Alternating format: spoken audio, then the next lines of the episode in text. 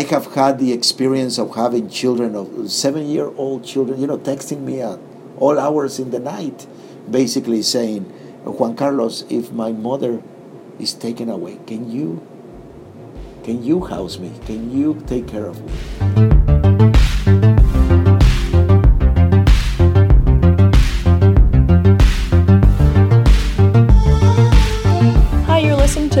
Socialism Podcast, hosted by the Democratic Socialists of America. I'm Sarah Ngu, and I'm the host. And on this podcast, we do monthly interviews with religious activists and thinkers, t- typically from a leftist perspective. And this month, we have for you a very timely interview. It's with Father Juan Carlos Ruiz, who's the co founder of the New Sanctuary Movement. And if you don't know about the New Sanctuary Movement, it's a pretty cool organization or kind of network of churches, temples, synagogues, and volunteers who essentially provide solidarity and resources and voices and visibility towards immigrants, specifically immigrants who are facing uh, detention and deportation. So they do weekly legal clinics, they train people to accompany people to their check ins with ICE. And those of you who don't know what ICE is, you can basically look it up, but it stands for U.S. you know Immigration and Customs Enforcement. They are the people generally read about in the news coming in, arresting people off the streets and sending them back to different countries. So the New Sanctuary Coalition it started in 2007. It's grown from like a handful of congregations to a city-wide network that is now beyond New York City.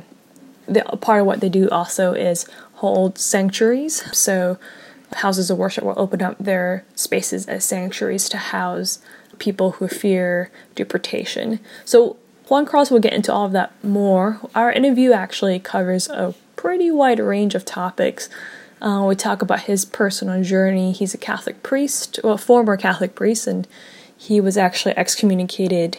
You'll find out more because he was excommunicated, I think, about four times. Uh, one of which was for officiating a, a same-sex wedding. So, fun fact about Juan Carlos. Now, I think he's ordained minister under ELC, which is the Evangelical Lutheran Church of America. Anyhow, we talk about that. We talk about, as a person of faith, what his kind of theological perspective is on the work that New Sanctuary Movement is doing. He has some really beautiful language that um, I'm excited for people to like listen to. And we actually get into a lot of history. I, I think oftentimes, if you have these debates with some of your conservative friends or family members or coworkers, it tends to boil down to, well, you know, these people did something illegal, they broke the law.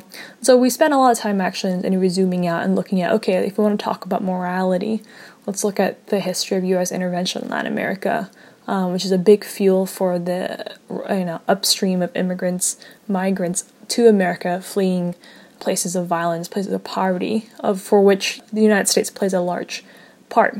So there's a bit of that. We'll talk a little bit about his family and Juan Carlos Ruiz was undocumented for a period of time and what happened there and why he cares about what's going on.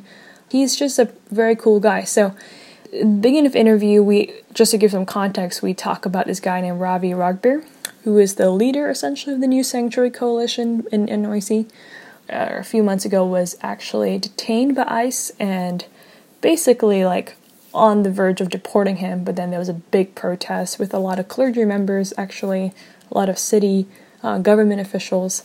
And so his case is still pending.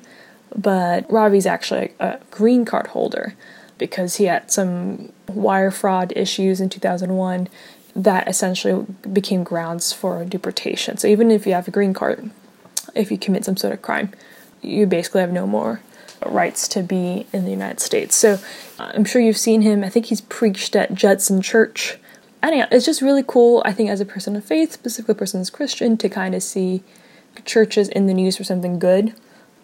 It's easier for those churches to be visibly pro immigrant to declare themselves houses of sanctuary. I think if mosques were to do that, they're already under so much surveillance that it probably would not make a ton of sense. It's a good way, I think, at least specifically Christians are using some of their privilege and the status they hold in America to like provide some shelter and sanctuary for people. So anyhow, so that's not all the new sanctuary movement does, but I want to give you kind of a bit more of an intro into what this organization does. Another big update we have is that we have launched our Patreon page. I'm sure it's all the rage and all the podcasts you'll listen to. It should be in our show description and the show notes. You can go to our Patreon page, Religious Socialism and Podcasts, support us, help pay for some of our pr- podcast production costs, and uh, yeah, do whatever you can to chip in to build the religious left. It's uh, we need all the capital, so to speak, that we can get but thank you so much for listening and being part of this journey this far. This will be like another stage of development, and we'll we're excited to engage more of our listeners. Uh, we're not the most active in social media due to a variety of reasons, mainly because Devin and I are quite busy with lots of different kinds of projects. But I think Patreon page will be a way for us to really interact with people who have the means, but also the willingness to step up and contribute a little bit. So that would be awesome. And without further ado, I'm just going to start playing our recording with our interview with Juan Carlos Ruiz. Thanks for coming down, sitting, and talking with us, Juan Carlos. I just want to start asking you to tell us a little bit about the New Sanctuary Coalition and a little bit about Ravi Ragbir, because he's been in the news as of late due to his detention and what have you. So I wanted you to give our listeners a little bit of context. Uh, well, Ravi Ragbir was hired to lead the coalition of New York City back in 2010. And basically, through his uh, stubbornness, he has made of this coalition uh, force, as one of the judges last week uh, told our some of our members who were accompanying somebody at court. It is a force to reckon with. It is a force that is being uh, not only in the courts, but on the streets and just about everywhere uh, here in the city nowadays.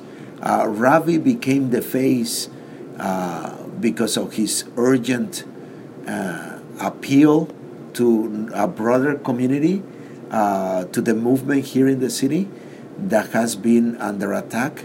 And he's been a visionary in terms of how we engage the powers that are persecuting our brothers and sisters. So anything that we do at the coalition, like the accompaniment, like uh, the Prospect Clinic on Tuesdays, which we empower the people, the community, to defend themselves in court and in their check-ins, uh, and we kind of couple that with we match that with accompaniers that go with them every time they have to meet with their supervisor, with their detention officer at Federal Plaza here in New York City. Uh, we have this uh, developed this project of accompanying them because we, you know, before Trump, you know, under Obama, we wanted to make this visible, you mm. know Nowadays, I, I don't think visibility is the case because uh, the xenophobic, racist um, rhetoric in the administration and the bullying quality has made this very evident for many people. Uh, but still, we see that the arbitrariness that this kind of attitude, bullying attitude, gives to the official, any official, any immigration official, uh, it's it's thus that you know anybody who goes in to check into the immigration court or to check into the uh, their check-ins uh, when they go into their supervise uh, supervising meetings uh, they can check in but they might not check out. Yeah. Uh, before the dynamic as, as i said was a, a bit different because we wanted to give visibility now we really are seeing that our accompanying, our being present, uh, not only uh, brings some relief to the person that are that is being accompanied, but it also sends a clear, visible message to the judges mm. or to mm. the officials that the person is linked to a larger community, mm. that the person uh, who, who is being accompanied uh, has meaningful relationships uh, to the larger uh, society. And this brings more credibility in terms of uh, uh, making sure that the person is not just disappear. And I understand that you are a Catholic priest as well, or you're ordained as such within the church. Is that accurate, or? Yeah, I was uh, ordained a Catholic priest back in 1995. Okay. Now my journey has taken me to. Uh, now I have become a minister for the Lutheran Church. In a Lutheran church. Yeah. Got it. And I do exercise, uh, and this is my ministry practically. Yeah. In 2006, we began talking about uh, a pastoral plan with the Catholic Church uh, because we had already the emergency uh, in our hands. So we began, they convened, the Catholic Church convened us at San Antonio uh, Mexican American Cultural Center, which is the place kind of for liberation theology here on the north Mm. uh, of the continent. And they convened us to come up with a, uh, to design a pastoral plan that will give some relief to the millions, to the already millions of people that were kind of languishing for some hope and for some kind of remedy in terms of their uh, in, uh, in terms of their immigration status. Uh, so they convened us on 2006, and that's when I met uh, Reverend Alexia Salvatierra, which is also a, a Lutheran minister out in Los Angeles then. And we began talking about this witness of Elvira Arellano, who had already taken sanctuary in St. Al- St. Adalberto's Methodist Church in Chicago. And we basically said, after being cooped up in a room for three days and not coming to any kind of perfect pastoral plan, we pointed to that fact, you know, uh, as we were walking, meandering uh, around the snaky uh, San Antonio's River. Uh, we talk about, you know, we should open our churches and do as Elvira did and basically give voice to the Elviras of our day. And we began planning. Um, so it was right then in 2006 that we came to an agreement that we were going to do that. She was going to do open the church and to lend our microphones and begin listening to the narrative of the people that were being persecuted and the people that were here in our midst already living growing families on different sides of of the border you know?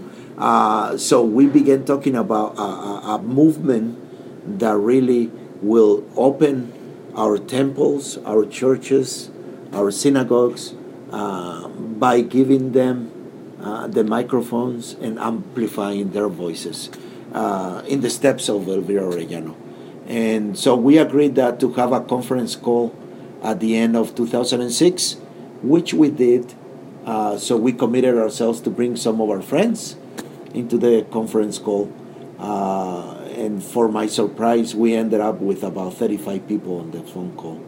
Uh, people from all walks of life, organizers, uh, you know, the Lawson brothers were on the phone call.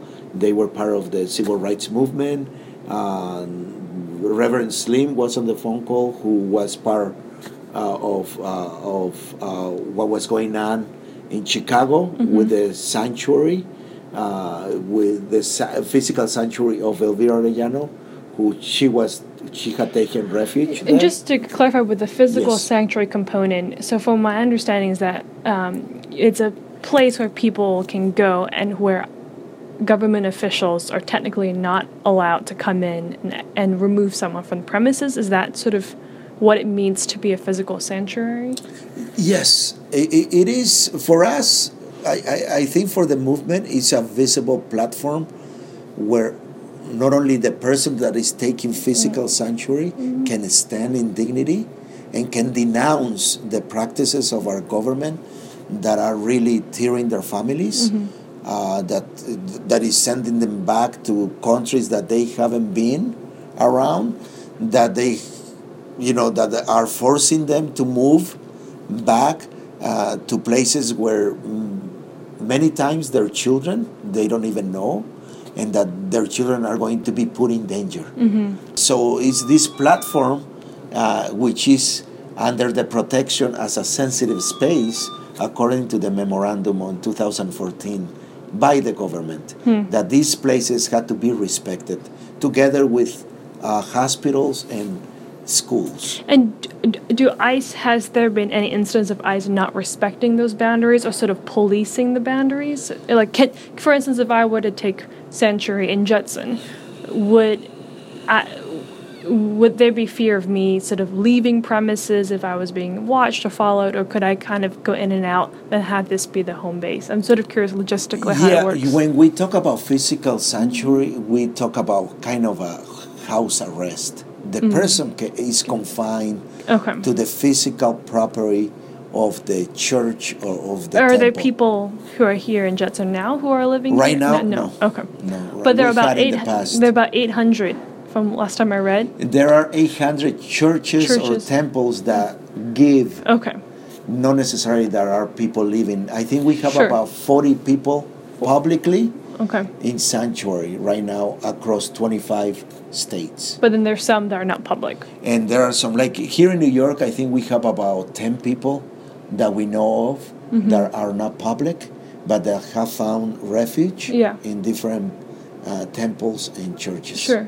So And it's a really basically an open defiance Mm-hmm. to uh, what the government is doing in terms of separating our families, in terms of investing on the machinery of uh, deportation and detention. Mm. Uh, we keep decrying the fact that if we put the money in ter- for a solution, it will be less expensive and it will be it will enhance the quality of life of everybody here in North America than in you know that's because right now homeland security you look at the budget it's out of control and not only that but it does basically uh, um, affects our children U.S. born children eh, which is estimated between 3 million to 5 million U.S. children that are being affected uh, in, in a in a really traumatic way.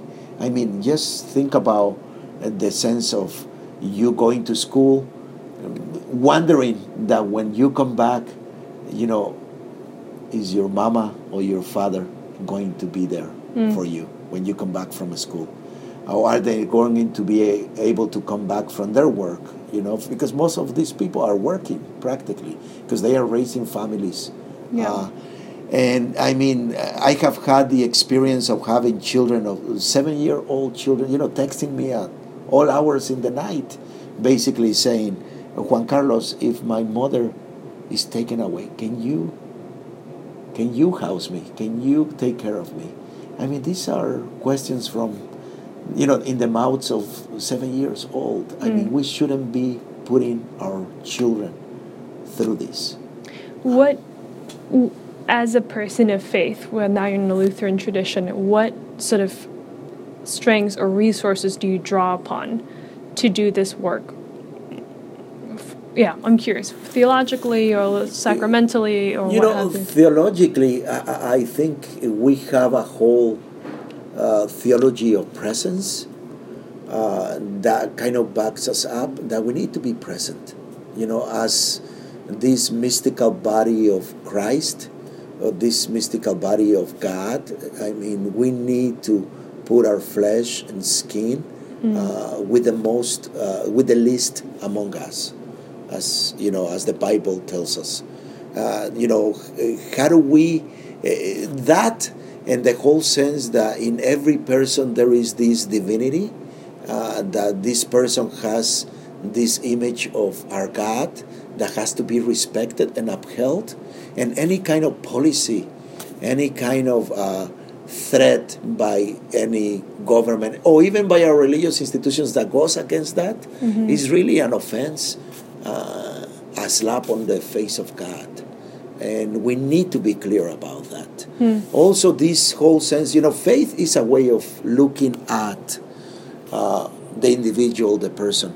So when you have a faith that doesn't allow you to minimize the person to uh, his or her mistakes, because we have a lot of people who are being criminalized, and thus their immigration status is more uh, urgent, you know, or that they are in a more uh, more of a danger of being detained. You know, but when you have a faith that doesn't allow these systems of oppression to label somebody as he is or she is unredeemable, she is or he is not going to rehabilitate himself or herself, then you have really a weapon, a resource in your hands to really look at the person and look at that dignity of the person and have or organize or have policies that really respect that personhood. Hmm. Okay, that really upheld his and her dignity. Okay, so uh, when we have this kind of restorative, uh, faith-based look at the person, we cannot allow anything in his or her past to reduce him to his or her mistakes. And thus, we have to look at the person as somebody who can be redeemed, as somebody who can change. And thus, this criminalizing uh, phenomenon that we have in our midst loses its power. Is that an argument you hear? By the way, that was all very beautiful, and uh, I was especially um, struck by what you said early on about the com- the kind of the image you painted of accompaniment. It felt kind of like the, I thought of the incarnation, right, of God incarnating, being with us physically. Um, through whatever we go through and w- how we can do that as a church or as a larger body of humans. Yeah. But um, is that, I'm curious, is that an argument you get into with maybe other people of faith, with people who say these people have broken the law? You know, they have to, they have their consequences. Is this is this what you respond with? Or? Yeah, you, you know, we have this prophetic mm-hmm. tradition also Yep. that is part of our theological understanding of who God is in our midst. That, you know, if you look at the Bible of our sacred text or our sacred books, they are always linking justice with temple, you know, with cult, with worship. Hmm. I mean, we cannot dichotomize, we cannot divide. That for us is more than a theory. It is a practice of love and compassion. And that's why for me, sanctuary right now, what it means, it's a call back to the core elements of our tr- religious tradition, which is compassion, which is justice, and which is love that breaks down any boundaries, any race, and any mistakes. I mean, that's at the heart of our traditions. Uh, we need to take hold of that look that is given to us through our faith traditions that speaks and proclaims that the person is sacred, that the person has a dignity that cannot be put into question because it is a dignity as given as a gift from the creator from our god What are the ways? I mean, maybe since you're sort of in the trenches and work walking with people, what are the ways in which you see people being concretely dehumanized? So, sort of the practices that they have to undergo, the the experiences they have to undergo. You know, if you go to the room in Federal Plaza, there is on the fifth floor nowadays, because it was on the ninth, now it's on the fifth floor. But you enter a room where there are doors on the sides and there are people waiting uh, to be seen, to be to check in, you know.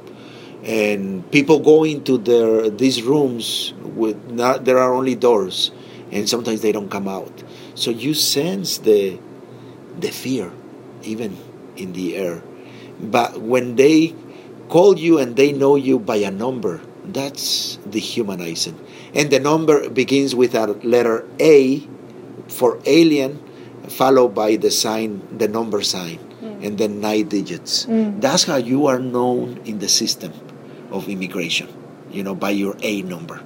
Uh, that's really, really, uh, it sets a dynamic that makes you less than human, and the treatment that is given to you is less than human because you don't have any guarantees, really, to be in terms uh, uh, right now by the arbitrariness and the force that the ICE, the Homeland Security employs, in terms of uh, look if they look for you, how they come in, they are in riot gear, they come to your house. Mm. Uh, we are talking about people who have been here for many years, most of them, people who have been under uh, a magnifying lens, looking at them and seeing them and trying to see if they make a mistake and really uh, expediting them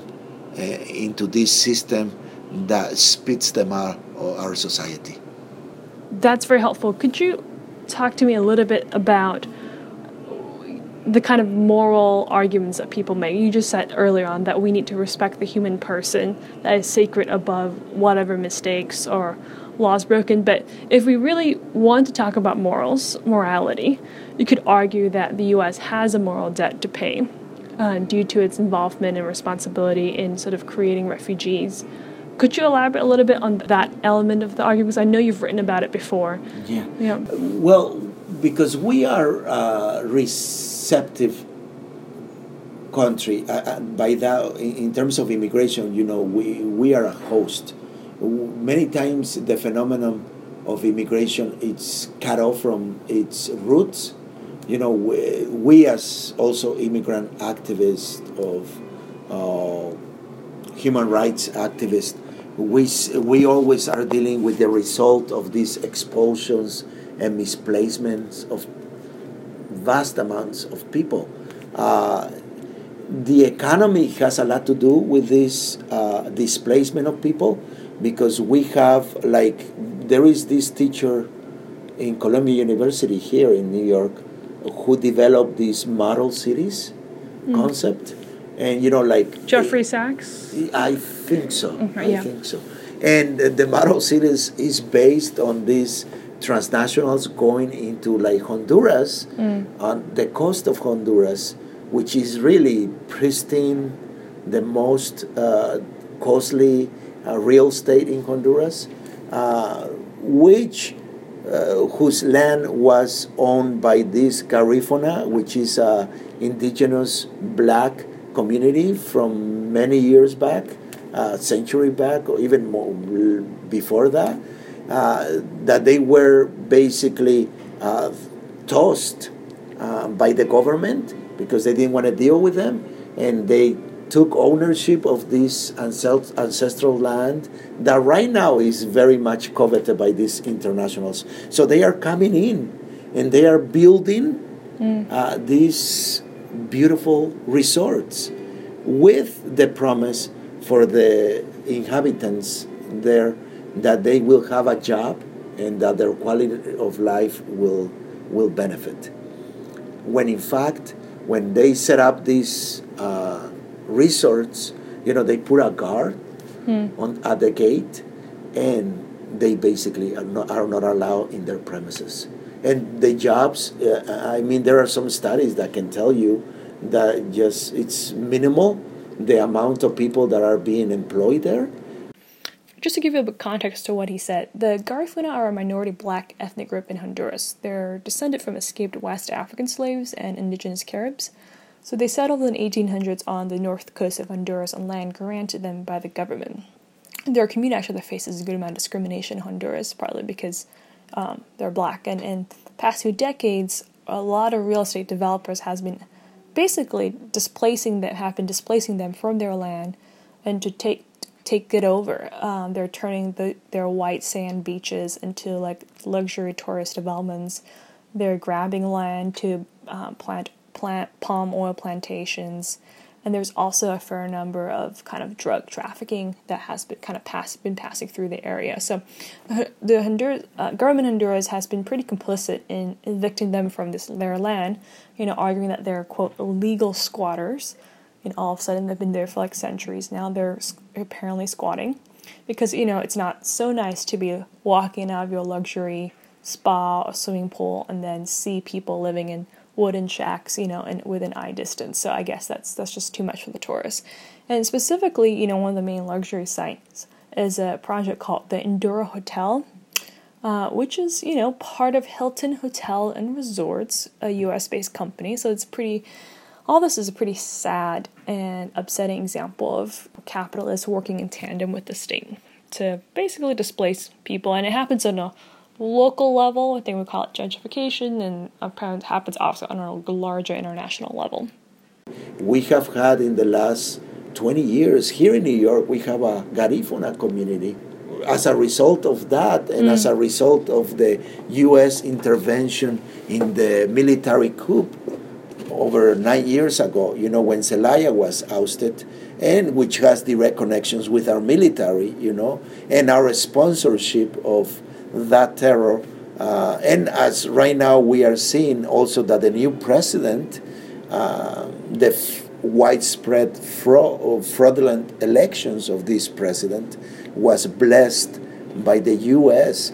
We are seeing not only the death of people on the streets in Honduras, and very much hidden to us, you know, but we are seeing the displacement displacement of thousands and thousands, adding to the stream to the river that is coming up to the north, a river of people that are coming here to New York City and staying with us. Hi, it's me again. I'm just going to interject and provide a bit more context here. So, Juan Carlos referred to two things a military coup seven years ago and um, the recent elections of the current president of Honduras.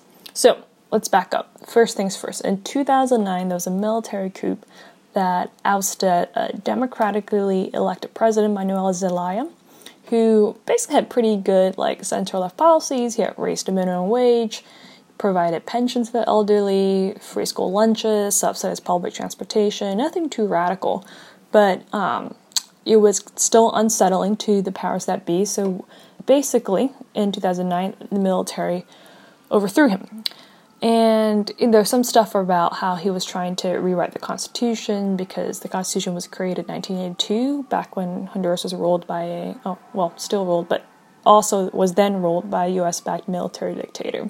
So there's that kind of wrinkle in the story. In any case, the US was involved in a coup in the sense that the leader of the coup uh, was a guy named Romeo uh, Velasquez, pretty cool name, uh, who was a graduate from the School of Americas uh, established in 1946 during the Cold War. So it's a U.S. Army training program for Latin Americans to learn how to basically engage in political coups and murder political opponents.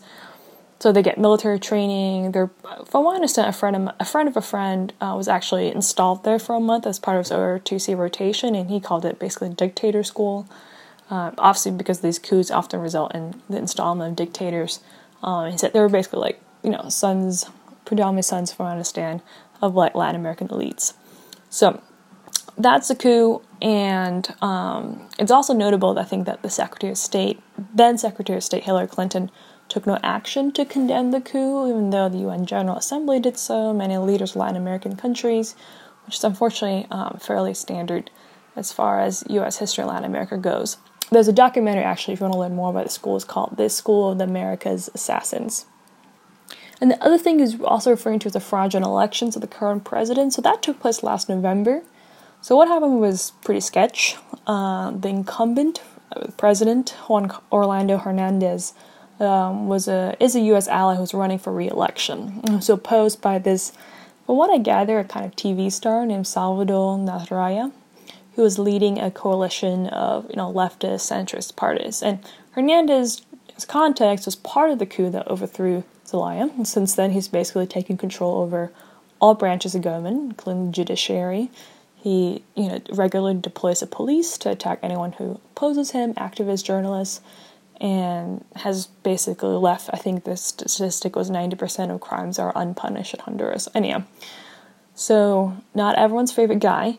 Um, basically, when 57% of the votes were in Nasralla, the opposition candidate had a five point lead, which is like a pretty strong lead. So people were feeling hopeful. And then the election tribunal, tribunal, my pronunciation is not great, um, basically announced a delay, a 36 hour delay, saying they were waiting for more ballots to come in, that some military trucks were going to come in with millions of votes from the rural areas. And after 36 hours of this delay, the results started swinging right back up into Hernandez in, in favor of Hernandez. So, um, unsurprisingly, there have been tremendous protests of this election. Still, pretty much ongoing. Uh, you know, I think the last time I read, 30 people have been killed this far. And the U.S. has backed um, Hernandez's reelection, as well as Mexico, actually. So, just to kind of circle back fully, we're talking about immigration. Why are we're going to in this tangent? I want to put on my like teacher hat, perhaps a little bit here. So, you know, 65% of Hondurans live in poverty. Honduras has one of the highest murder rates in the world. And so, unsurprisingly, many Hondurans, especially unaccompanied minors, actually are coming to the US in thousands and thousands of droves, in droves of thousands and thousands of people. So, for a while, many Hondurans were given uh, temporary protected status. About 57,000 Hondurans actually have the status, which is a status given to people who come from countries with armed conflict or natural disaster. It's a legal status this past January, the Trump administration announced that it would terminate TPS, um, which is the acronym for a Temporary Protected Status. There are currently more than 300,000 people with TPS, um, and the decision is being fought in court currently. So uh, I think we'll find out more in July, I believe, if I'm not mistaken. I think what people uh, don't fully connect the dots over is, you know, yes um, there's focus on people who are DACA recipients or TPS recipients and what to do with them and like do they belong or do not belong here. Those kind of political debates. But if we actually just zoom out and think about the fact that the U.S. has been pretty complicit in the uh, motivations in like essentially displacing people from their countries such that they come to the U.S. And then once they come to us, the U.S. then closes its door and says, okay, now you have to go back to countries where there's lots of violence, violence that we are largely responsible for. It's this like extremely kind of, I mean, for lack of a better word, evil situation. Um, anyhow, I'll let us get back to the interview. Right now, there is a, a, a plan mm-hmm. um, northern for the northern countries, which is Honduras, Guatemala, and El Salvador, in in which each they more or less receive over a million dollars per day mm. on military aid and security training. Yeah. So not only boots on the ground, but bullets in their pistols, uh, you know, and all the weaponized security that they can afford, you know. Uh, but it's been, you know, our tax dollars really paying this already corrupt uh, not only policing but government that takes place in those Central American countries. We have to remember right now that the uh, average of uh, homicide in Honduras is even worse than in war zones like in Afghanistan or Iraq, where we are mm. waging wars.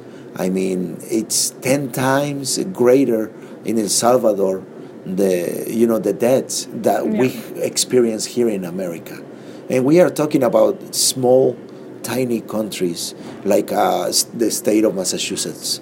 You and know? you and a lot of the violence is being, from what I've understood, is being also perpetrated by state actors that are funded by American yes American dollars. Okay. Yes, we have bodies of uh, political uh, democracies which they receive aid uh, to basically destabilize the economy the country, uh, to basically uh, brainwash by the election uh, of what's taking place. This is not just uh, you know limited mm-hmm. to Central America. Of course, of course. You are seeing that in Mexico. You have seen that since the you know early 20th century, even before that. So we rather have the stabilized uh, states and economies because it will. It's easier for the transnationals that come in and basically uh, find the populated uh, areas of mm. land and the resources that you know are under that land. Uh, for example, the north of Mexico, you know, in Sinaloa, you have the second wealthiest gas uh, resource that we know on the earth. And for the last 20 years or so, the cartels have been fighting that. It, which has resulted in the, the depopulation of that area. The cartels have been so fi- fighting, uh, fighting, fighting. Okay, yeah. So there is this kind of cartel war, or under the you know war on drugs. Yeah. You know, eh, any whenever you hear the term war on drugs, you really have to question what's really going on, because we have seen this tendency that this is eh, justified for more violence and for more uh, deep for driving the population uh, out of those areas where there is petroleum or minerals uh, that these transnationals have um, corporations are coveting you know Another interjection. So, Juan Carlos, just a bit of a news update. The territory that Juan Carlos referred to is um, loosely called the Burgos Basin, which is essentially just south of the Texan border in the northeast corner of Mexico. You can Google it, this is a map. So, it's a land with a lot of uh, oil, or sort of shale specifically, not clear on the differences. I know they there are different, as well as uh, as as Juan Carlos it's a territory of a lot of gang fighting. So as of March first this year, Mexico announced that it will auction development rights to private companies to tap uh, the oil, gas, and shale deposits in this territory. Uh, I think starting in September, and you know, just so you know, this is a development that really started before Trump uh, was definitely part of the negotiations that it seems like President Obama had with current Mexican President Peña Nieto. I think one news outlet called this development a fracking bonanza. So there's going to be uh, lots of changes in that territory soon. in the state of Son- uh, Sinaloa, Sonora, we have these companies already, you know, looking at the land because they know that the, is the second wealthiest uh, gas resource okay, in so like world. has the most oil deposits or something like that. Okay, Yes. so your your your argument is that the the American intervention, militarily, or economic, otherwise, is in part a, a cap is a capitalist endeavor, right? It's to clear the way for these trans multinational companies to come in and extract resources, and so okay, Yeah. Okay. There, there is an economist that, that has really a great analysis, and I mean, we can cite many Chomsky and uh, Richard Wolff. That's a lot of uh, the economy, and I think it it does point. You know, he always points out that it is uh, it is a system. You know, uh, we cannot, you know, moralize also, knowing that these economic political forces are very much. Uh, there is a stamp of officialdom by having uh, a Trump uh, as the face of this system. yeah, The system knows that even if Trump is taken out, it'll still continue. Uh-huh, Yeah, the system will continue. yeah, But we, they need the Trumps, you know, uh, to open the doors to this capital, uh, to these uh, forces that really are creating havoc for many of us, for many of our communities. Uh, in, in that sense, you know, like going back to sanctuary, I, I, I think there is this call to uh, to really think outside the legal box because also the right now uh, when we reduce morality to legalize uh, practice or to the law itself, we are doing an, an injustice to us because we have seen that the law more and more protects the, the one in power. yeah. Uh, the, the, the law has been an instrument of oppression and repression for our communities. So we need to call that into question, not without, you know, uh, we need to talk about more, uh, like for us, immigrants, we need to talk about this new citizenship that we might be able to explore. Because the citizenship that we are being given by our governments it comes with a lot of strings attached. Uh, it comes with this uh, horrible sense that i mean i am a citizen but i cannot afford health care you know i am a citizen. I make less money now that i used to make 20 years ago uh, you know i am a citizen and there is less decency in the political discourse that I hear nowadays than 20 years ago. So what does it mean to be a citizen of this country? Mm. You know, does it mean that we have to carry a weapon into our schools? You know, how does that my rights impinge on the rights of others? You know, if am I going to be a citizen at the cost of the dignity of somebody else? Is that really what we are aiming? You know, who are we Yeah. as a nation? You know, when we walk on the street, uh, walking right now, I, I saw this man, you know, no socks, no shoes. Most likely a veteran by the way he was dressed.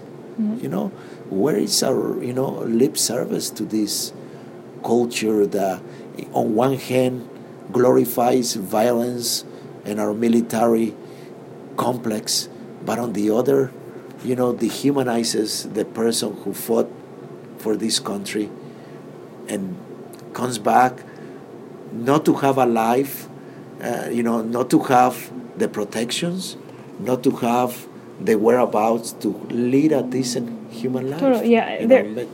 There are sort of multiple uh, tracks. There's the legal fight, but then there's the economic fight. Wh- What's use of what is the benefit of a legal status if you don't have enough money, or the system does not provide you basic goods you need to even exist in this country.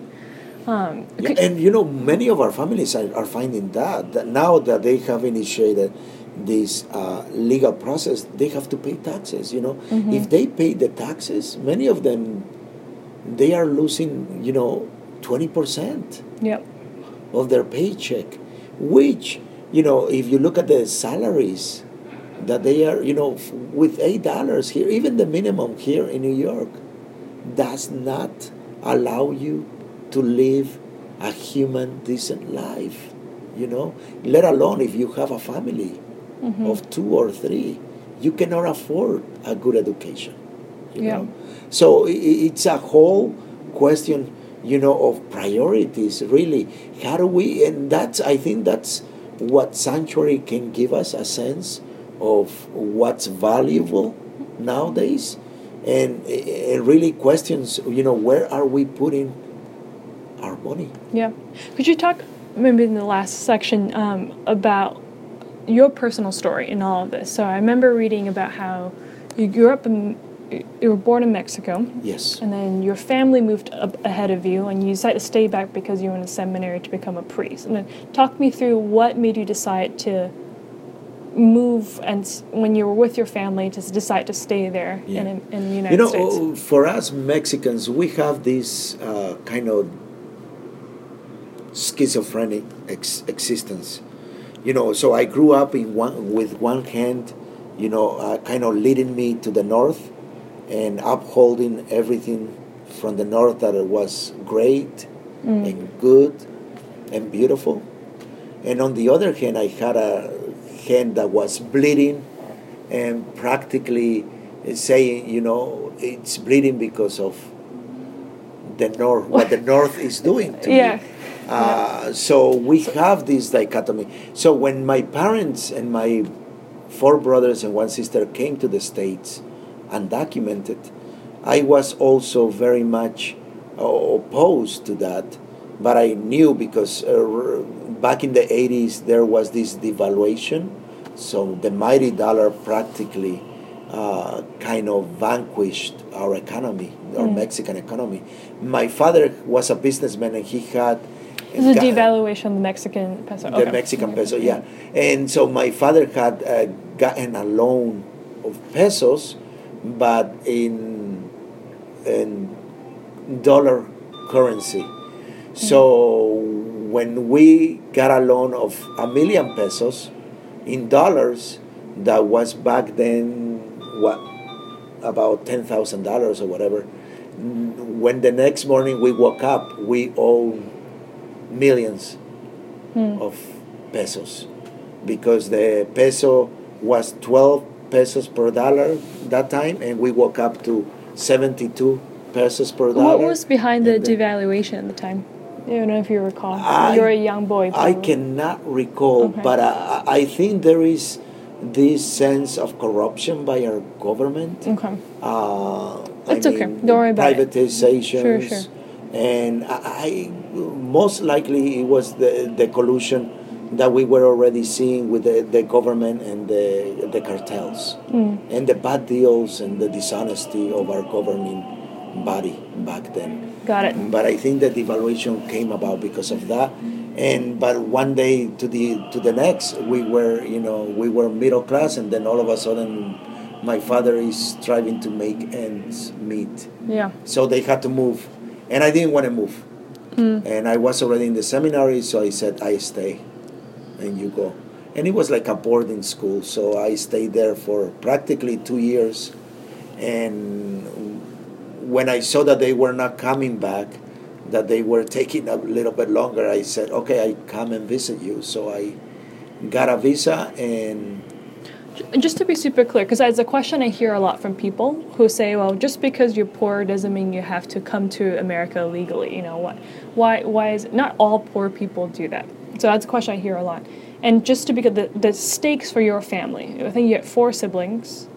You have about three sisters. five, five siblings. Five siblings. Um, if your father did not pay off the loan, what would have happened to him or your family? I mean, we wouldn't have made it. I, I- don't think my father was a hardworking man, but I think uh, you know, like our the the thinking was my father came first, and then my mother and my brothers. Mm-hmm. But the thinking was, you know, my father uh, can send back money, and we can pay off the debts. Mm. But the devaluation was so drastic that Yeah, we couldn't stay afloat. So my par- my mother and my my siblings that stay behind, we began to really suffer this also kind of uh, persecution uh, because we had from a middle class we had fallen into a lower class and then my, my middle class relatives began kind of uh, looking down on us and blaming my mother and so there was a really bad dynamic Mm. there and to the point that my mother said oh forget this let's go Let's go. so they pick up and left and so they came but i, I told my mother i cannot possibly go to the states you know i just uh, my my understanding of how the economic the economics work back in, even then you know i, I saw a direct uh, link of my parents situation to you know to these mighty dollars as i put it this over idealism of the north and the uh, capital force upon our economies in mexico you know? Uh, so after two years of being by myself I, I came to visit my family.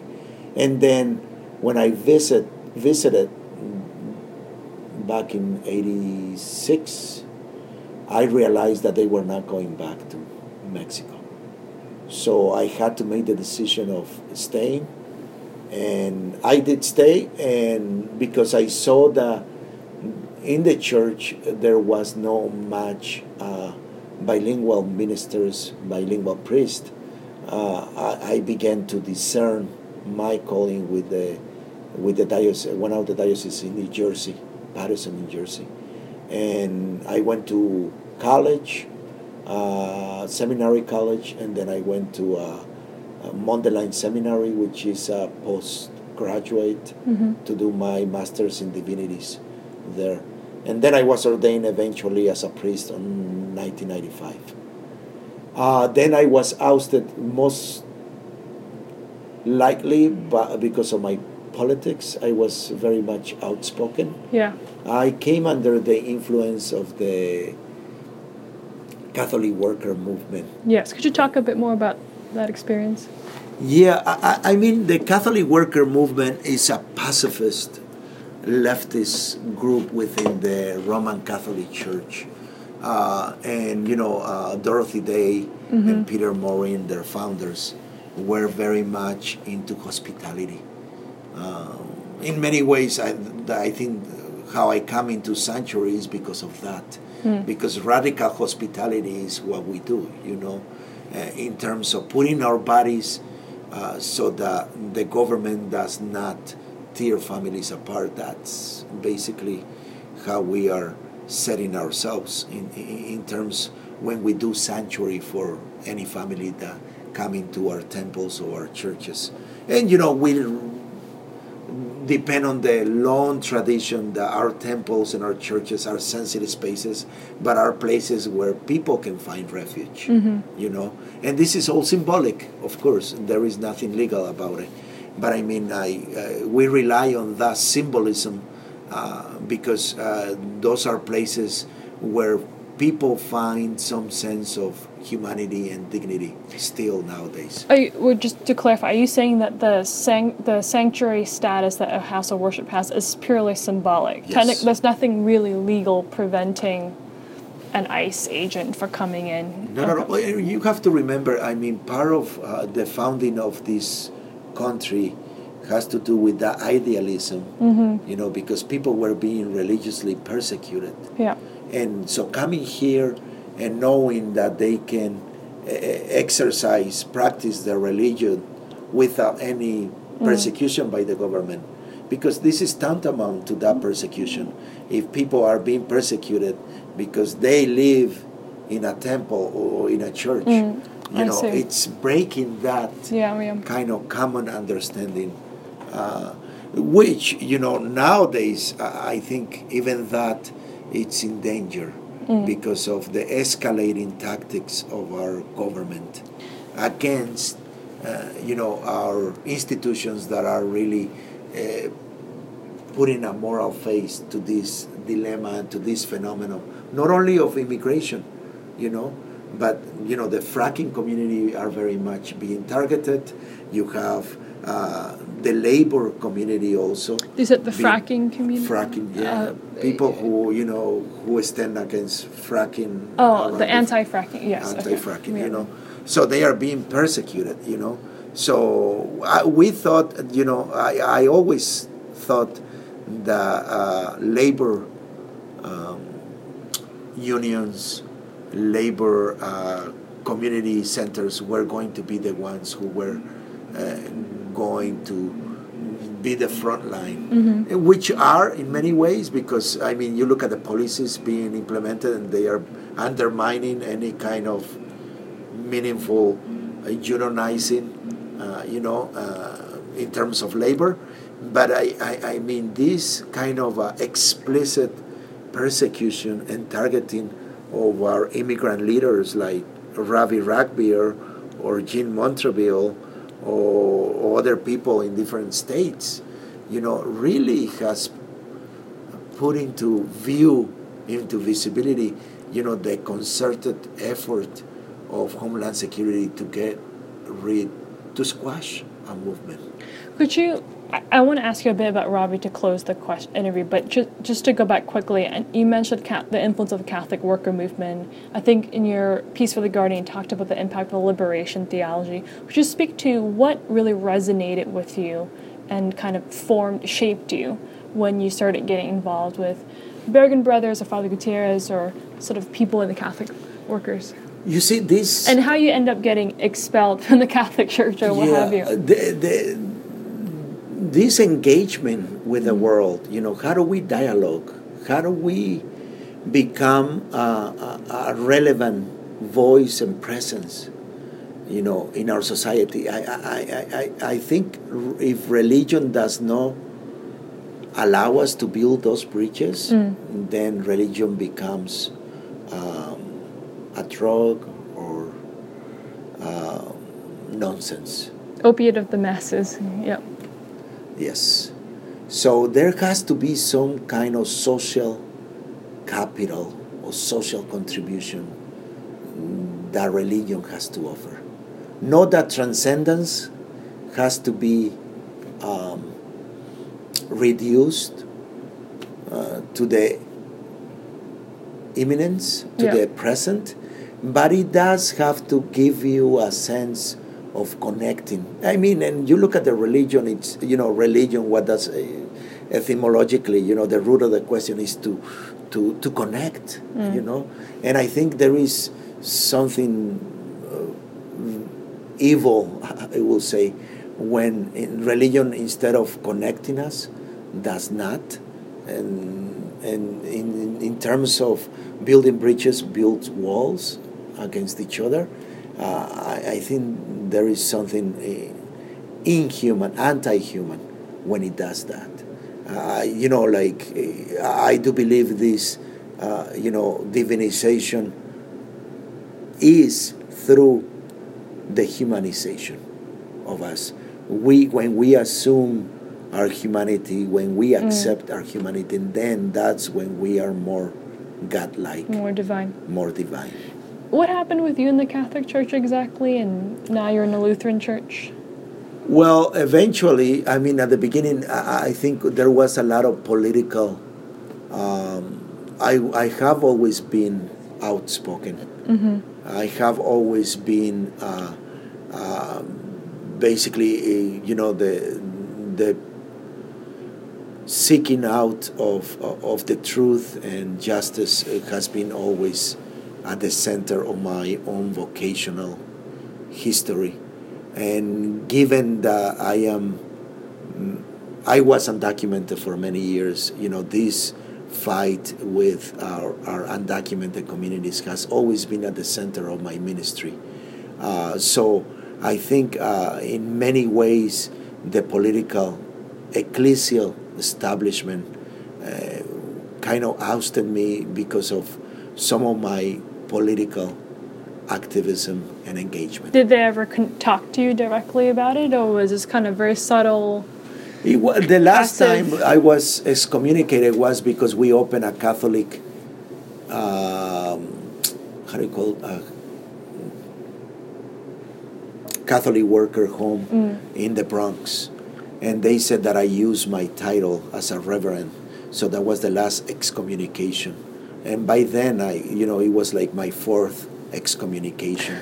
From I didn't know you can be excommunicated multiple times. I guess that happens. And then you can get reinstated and then excommunicated. Is that how it Yes. works? Yeah, you have to ask for forgiveness. There is a whole process of reconciliation. I did seek the first one. I did seek that uh, that process, and I was granted.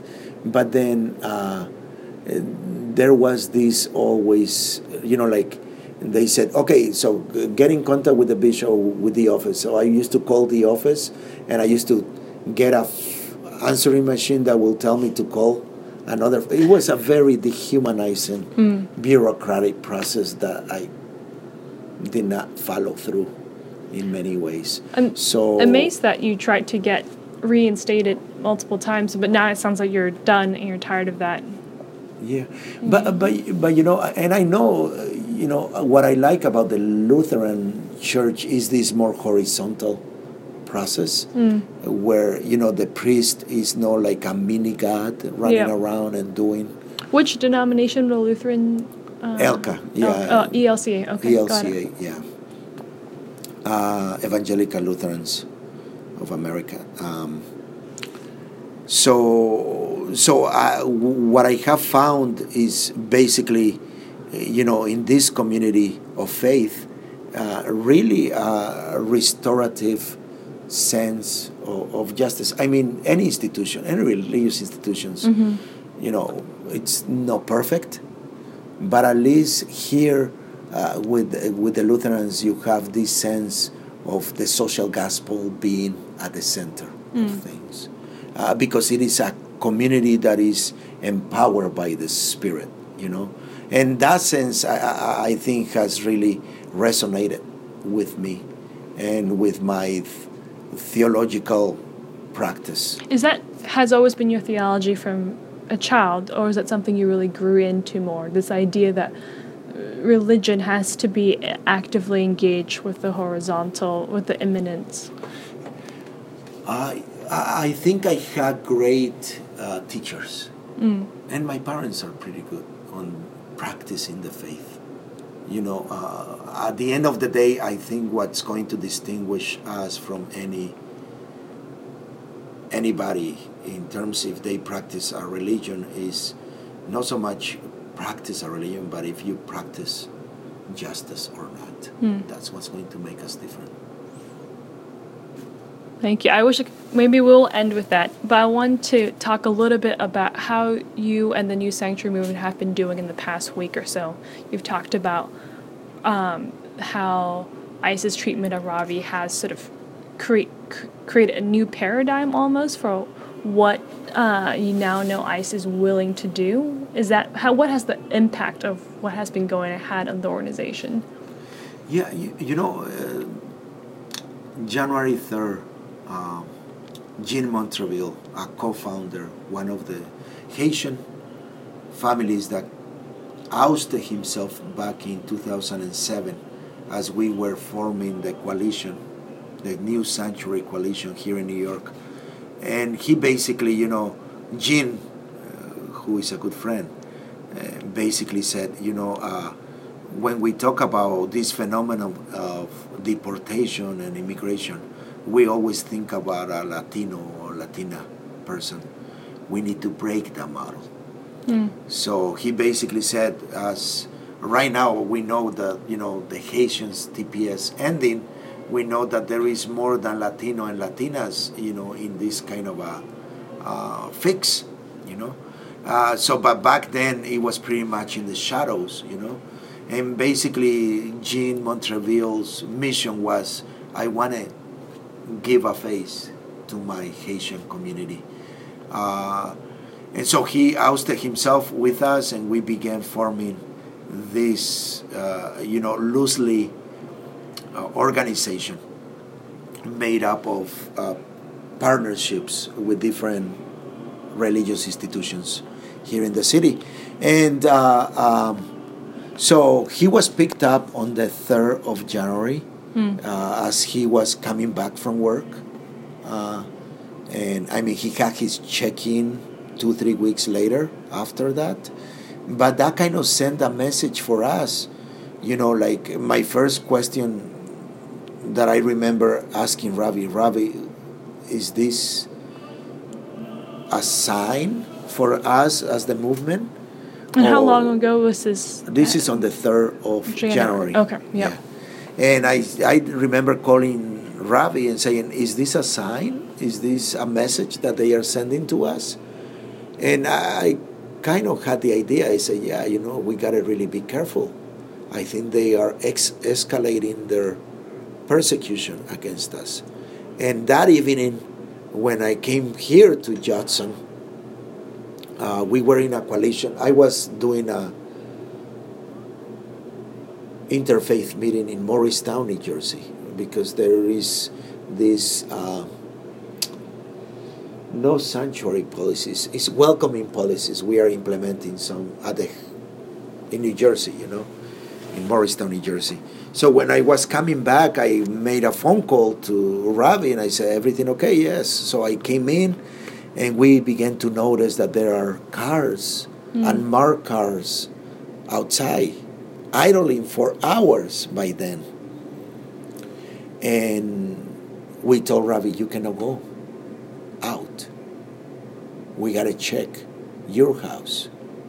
So there were some people from our team that went to his house, and there were four more cars, at least four more cars, and Mark waiting for him. So we knew that they had um, escalated against us. So Ravi took temporary sanctuary here at Judson. He didn't leave the place for five days or so, three days, um, until we went to talk to Mechkowski, which is the second in command, because the director of ICE, Thomas Decker, here in New York, was on vacation. And basically, Mechkowski told us, because we wanted to inquire about Jean, you know, if we can do something about it, because, I mean, it was an illegal apprehension, also, like like Ravi's was, you know. And we basically said so, but he basically said, well, and we questioned him about the unmarked cars. And it was four of us ministers questioning him, and to our face, he basically said, no, I didn't send anybody, and I am the one who sends out, who deploys the force to apprehend somebody. Uh, so he lied to our face. Mm. Uh, then on the when you mentioned the illegality of the apprehension, is it the illegality? Could you just clarify that? Is it because it's supposed to happen? It's not supposed to happen procedurally in that way. Yeah, I mean, uh, he is complying with the law. I mean, like Ravi and Jean was complying with his check-ins. Mm-hmm. This is going on over ten years already. Mm. Okay, so there is no any sign of uh, what they call flee uh, of risk fleeting risk? Flight, flight risk. Flight, flight risk. Got it. So the, the legal grounds for deporting someone is has to be they have to have a flight risk associated. Yes, and it's also constitutionally, you know, when you make your life here, and the Judge Forrest basically mm-hmm. said it on her indictment against ICE, you know, when you make your life here, you at least you have the decency to gather your things. Yep. You know. Of course. Uh, you it know, can't just be removed. Yeah. Yeah, I mean, we are not a country that disappears people. Mm. Unfortunately, that's what we have become. that's what we become. Okay. So it was basically on that sense. I mean, you need time to say goodbye, to gather your human affairs, mm-hmm. and you know, and to give a hug to your wife and your kids. If You have made your life here there is not a place that he can go back to, Ravi. Ravi has his family here. You know, his wife, his kid, you know, she's in college. Uh, his community, you know, the movement that he has built in the last seven, eight years, you know. Uh, so, uh, in that sense, I mean, it's a violation of his rights. And I mean, the now we have a federal legal precedent for that. You know, that you cannot just disappear people. And of course, it continues to be so, but hopefully, we have this legal precedent, yeah. precedent that will shield. And our strategy right now, because Ravi is the face of the movement here in New York City, you know, and maybe beyond, but our strategy is to really push policies because also you know, when Ravi was detained on the 11th, how the police, how NYPD collaborated with mm-hmm. ICE. Yep. That has to be clarified. The mayor has not said anything. Okay? And we are asking, we've been meeting behind doors, and that's why, like four or five days ago, the commissioner of, of the police gave new guidelines or at least emphasize new guidelines for NYPD in terms of collaborating with ICE. You know, under what circumstances they can do that and they cannot do that. But we are basically pushing for a policy that is more, that guarantees more the stability, the emotional stability of our kids. I mean, we need to fight for policies like, you know, like I go around schools talking and I see that there is like these signs like you cannot sell drugs like 50 yards or whatever how many yards mm-hmm. the, we should have policy that basically say this is an ice free zone mm. three blocks around our churches and our schools and our hospitals mm-hmm. people shouldn't be afraid or wondering when they go to school the ice might pick up their daddies or them themselves. Mm-hmm. Okay, people shouldn't be wondering if they go to a hospital.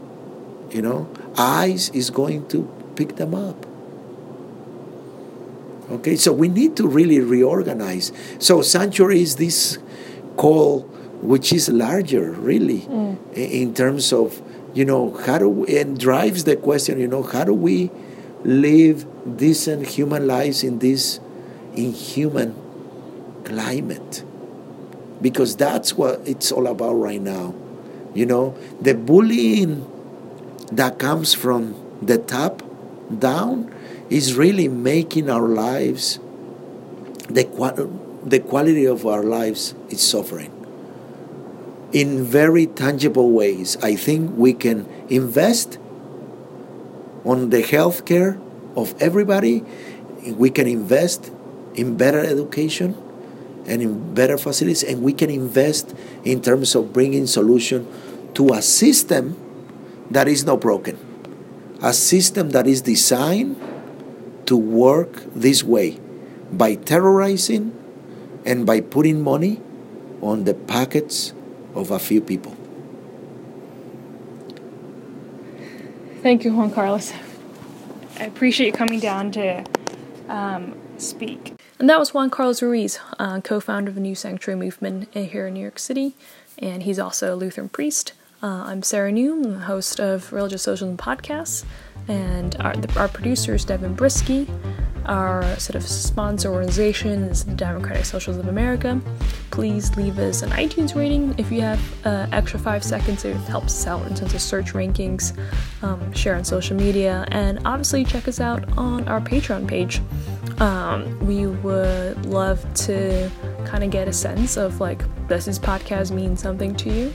Uh, in a way that you know you want to support and sustain yourself. It'll help us, I think, kind of make some strategic decisions as to what to do with this podcast over the coming year. So, thank you so much.